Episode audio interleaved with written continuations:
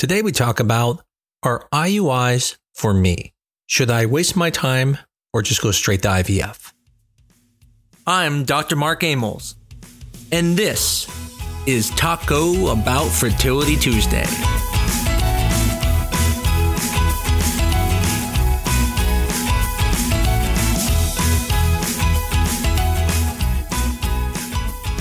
When it comes to IUIs, I hear a lot of people always say that they don't think should, they should do it because it's a waste of their time, that they know friends who did them and had to go on the IVF, and so they just want to jump straight to IVF. And why I want to do this episode is I want to really make sure people understand the chances of IUIs and who should go straight to IVF and who should try IUIs. No one's ever going to be able to tell you if the IUIs are going to work. But what I can tell you is they are more successful than you may think they are. And if the right person is doing them, they're actually very successful. The problem is, is a lot of places are like a factory mill. Everyone gets the same thing. They have to do six IUIs first. And if they don't get pregnant, then they go on IVF. And so it can be very frustrating because you spend all this money and emotion and heartache on these IUIs. And when they don't work, you feel like I should just put all that money towards IVF. And so we're going to go over a couple things about this, talking about what is an IUI, who are the candidates for IUI, talking about how IUI differs from other treatments. And then the last thing we're going to kind of go over is how many IUIs should you do? So the first question is what is an IUI? IUI stands for intrauterine insemination. It means where we take the sperm and inject it into the uterus. Usually this is associated with what we call ovulation induction, where we give you medicine to make more follicles. And so the way we improve your chances of getting pregnant is because we are bypassing the vagina by putting the sperm right in the uterus. So if there's sperm antibodies or a hostile environment, it would bypass that. The other benefit is the sperm then is clean. It is the best, the best sperm that's injected in the uterus. There's even more sperm being put in the uterus than would be naturally. Naturally, there's millions and millions of sperm, but only 100,000 sperm get into the uterus. Now, millions get in the uterus, which help improve. Even in a normal semen analysis, the sperm is not perfect. And so there could be problems where the sperm struggles to get to where it needs to be. And so the IUI helps that by removing a lot of the sperm that get in the way and by putting the best sperm in the best position to have success. Anyone who has fallopian tubes that are open and have sperm counts at least above 10 million per ejaculate are going to be decent candidates for IUIs. But there are certain candidates that are better than others. For example, if you have low sperm counts, but they're not super low, above 10 million, then you'd be a great candidate for IUIs. Matter of fact, there are some men who have motility issues where the sperm quality isn't that good, but they have plenty of sperm they are fantastic candidates for IUIs. People with unexplained infertility, where there's not an obvious cause, but they've only been trying for less than a few years, they're decent candidates for IUIs. Other candidates for IUIs are going to be people who sometimes have problems with ejaculation or have problems with erections. Now, IUIs can allow the timing to be perfect because you can maximize the chances of the sperm and egg being there at the same time. Same sex couples or couples using donor sperm are also great candidates for IUIs because there's really not infertility. It's just needing to get the sperm in the right place. Now, out of that group, probably the one that's not as great as the rest of the group is the unexplained infertility. And I usually break that into a couple years of trying to determine who's the better candidates. If it's someone's only been trying for a year, I think IUIs are fantastic if someone's been trying for three years, I don't waste my time with IUIs. So I would tell people if you have two years of trying and not getting pregnant, and it's not something wrong with the tubes, the sperm count isn't very severe, it's not unreasonable to try IUIs. But if it's been over two years, you're really on that line where it may not be worth doing IUIs, and there's a good chance it may not work. Now, the question is, how much does it work? Well, this is going to depend a little bit about where you do the IUI cycles. So the IUI itself is cleaning the sperm, injecting into the uterus. But the way you put the cycle together makes a difference too.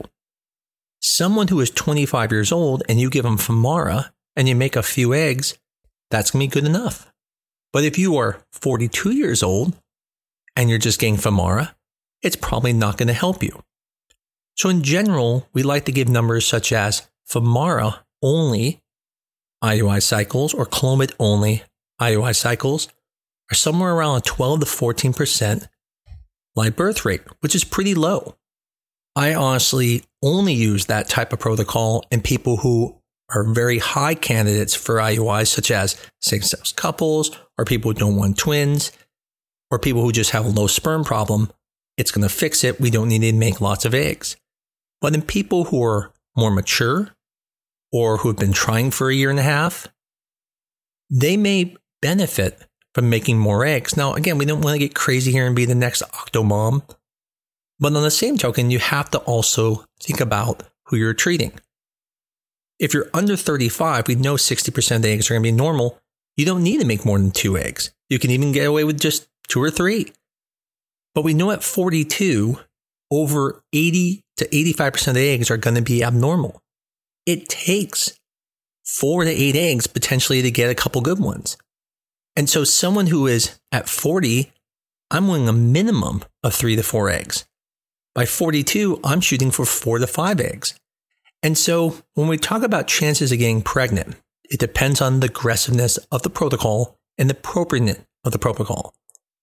Appropriateness matters based off of the person's age and situation. I would never give that strong of a protocol to someone who's 26. But if that 26 year old happened to have severe diminished ovarian reserve, like that 42 year old, has been trying for a long period of time, I'm going to be more inclined to be more aggressive. Now, again, aggressiveness means just to help improve chances. You don't just make a lot of eggs if it's a sperm problem, because once you do the IUI, you fix the sperm problem. In that situation, you want to back off a little bit. But if it's an egg issue, you need to adjust. In my experience, people who are great candidates, such as same sex couples, people who have low sperm issues, but the sperm counts are good, in those situations, I find 50% of people eventually get pregnant when doing IUIs. If it's couples that are not good candidates, it tends to be lower, even around 25%. So I'm not a big fan of IUIs in those candidates who are not good candidates. But if you fall into the good candidates, about 50% of people will get pregnant. Now, what's interesting is, is that if you are more aggressive, like I was saying, and you're giving the right protocol, I tend to get pregnancy rates between about 15 to 22%. Now, the important part here is again making sure it's appropriate for you. So I don't want you to feel like you should be asking your doctor to be more aggressive. You may not need that. If it's just a male factor problem, then you can probably get away with just Femara or Clomid, and that's going to be enough, and you probably have success. Now the question is, how many times do you do it? Do you just keep doing until you get pregnant? Well, there's been studies out there have shown that if it's going to work, it's really going to work in the first three to four cycles. About 90% of people who are going to get pregnant are pregnant in the first three to four cycles. That doesn't mean you can't do more. If your insurance covers it, keep doing it. Why would you want to pay to go on the IVF? Give it a few more tries, but understand that the chances of getting pregnant are probably going to be lower after those three to four cycles because if it was going to work, it's probably going to work right away. Now, it doesn't mean that if you get pregnant, and let's say you have a miscarriage, well, you've already done two cycles, so you only have one more left. It starts over again. At that point, it's now another three cycles. The reason it seems like IUIs aren't that good is because when you hear 15 to 22%, you're like, wow, what is Dr. Amos so excited about? But keep in mind, the cumulative pregnancy rate is going to be close to 50%. So after doing three cycles, you'll be 50% or even higher. Whereas with IVF, it's one cycle and you have this high percentage, you know, 67% or higher. And so it's easy to compare those, but you have to understand that there's more involved with IVF, there's more cost with IVF. And so I think IUIs aren't used enough. I see patients skip it many times. Matter of fact, I see these patients for second opinions who jump to IVF too fast and then didn't have success and come see me for a second opinion. And I tell them, why not just try an IUI and I get them pregnant? And they're like, I wish we didn't do the IVF. And, and they, they jumped into it too fast because they were scared or someone told them that they needed to do it when they really didn't. Matter of fact, patients with polycystic ovarian syndrome tend to do very well with IUIs if done correctly. But a lot of doctors sometimes don't want to spend the time of having to, you know, watch everything so closely, adjusting with the injections and everything to get the right protocol to get it to work. But most will just try Femara Clomid. If it doesn't work, they say, okay, go on the IVF. But IVF isn't always the greatest treatment for people with PCOS. PCOS patients do actually very well with inseminations. It's just trying to find that right protocol. And that's a, that's another topic for another day. But the point is IUIs are very useful. And I think the main thing is before you go jumping straight to IVF, understand that most people are pretty good candidates for IUIs. And I do agree, no one should just do them to do them. I think that's a waste. And I see clinics all the time do like time intercourse first and then do IUIs and then they go on IVF. And like, why did you go through all that? There was no reason. Sperm was too low. You should have went straight to IVF. But there are times it is worth doing that. And that's where you need to talk to your doctor and you need to find out what is best for you. And if you have any questions and you feel like well, maybe maybe that isn't right for me, ask them. And if you need to, get a second opinion. Um, you know, I do the things the way I do them because I believe in them, but doesn't mean I'm always 100% correct. And so second opinions are great. And so get yourself a second opinion if needed. The next part is that it's not just IUI or IVF. There are other things in between. So for some people, there could be things where seeing a urologist to help sperm levels, maybe get to the point where you don't even, even need IUIs or IVF. You can end up maybe needing a laparoscopy because maybe you have endometriosis and you need to clean it up. But there's also other treatments. For example, not every clinic does this, but there's called IVC, intravaginal culture, which I will be doing an episode on in the future. And there, it's kind of an in between IUI and IVF. And that's perfect for couples who maybe say like, listen, we just want one kid. We have donor sperm. Um, we'd rather do something that has a higher chance. With IVC, you basically do a low stim like an IUI, but you extract the eggs from the body like an IVF cycle. But then we put the eggs and sperm into a little pod that then goes into the vagina and sits there for the next five days. Then you come back in, we open it up, and we find embryos in it. We then put up the two embryos back into the uterus. And so here's something that has a much higher chance than IUIs. Each cycle can have up to like a 60, 70% chance, but it also doesn't deal with all the IVF stuff you have to do with high doses of medications. Now, it is less than IVF, but it's definitely better than an IUI. But again, not even everyone needs to jump to that. But I want you at least know there are those options. In the end, no one's ever going to tell you that IUIs are better than or equal to IVF. If IVF was free, everyone would do IVF. But it's not free. It's also not easy. It's very stressful. And for that reason, IUIs definitely have a place. But the reason you keep hearing they're not as good is because rarely do people go and talk about things that are good. Usually people talk about things when they don't go well. For example, everyone's always heard about the patient who did IVF and then got pregnant on their own. Yeah, it happens, but that's not the norm. I've heard that story too, and my wife had never had an accidental pregnancy, and most of my patients haven't. So when you hear about people going, oh, you know, I wasted my time and did IUIs, it could be one, they probably never should have done IUIs. Two, the other clinic wasn't maybe appropriately aggressive enough of the IUI. But three, the other thing is, is that it just didn't work in that time. But there are many people it works for. And usually they don't go around saying, oh, I did one IUI and got pregnant because that's really not a great story. What's the cool story is, is that, oh, I did this and I had to go on this and then I got pregnant. You hear about that more, but IUIs do work. And if done correctly, they're a very good source of fertility treatment. And they're very easy. They can be frustrating because when they don't work, you don't know why they don't work. Your doctor doesn't know why they don't work either. But they're a very affordable, cost effective treatment that has a very good pregnancy rate when done a few tries. I would never recommend anyone to just do one IUI unless it was like trying an IUI first before going to IVF. That's not unreasonable. I see that all the time. Patients come in, they say, I want to go to IVF, and I practically beg them to do an IUI. I'll even say to them sometimes, I will literally do the IUI for free if it doesn't work.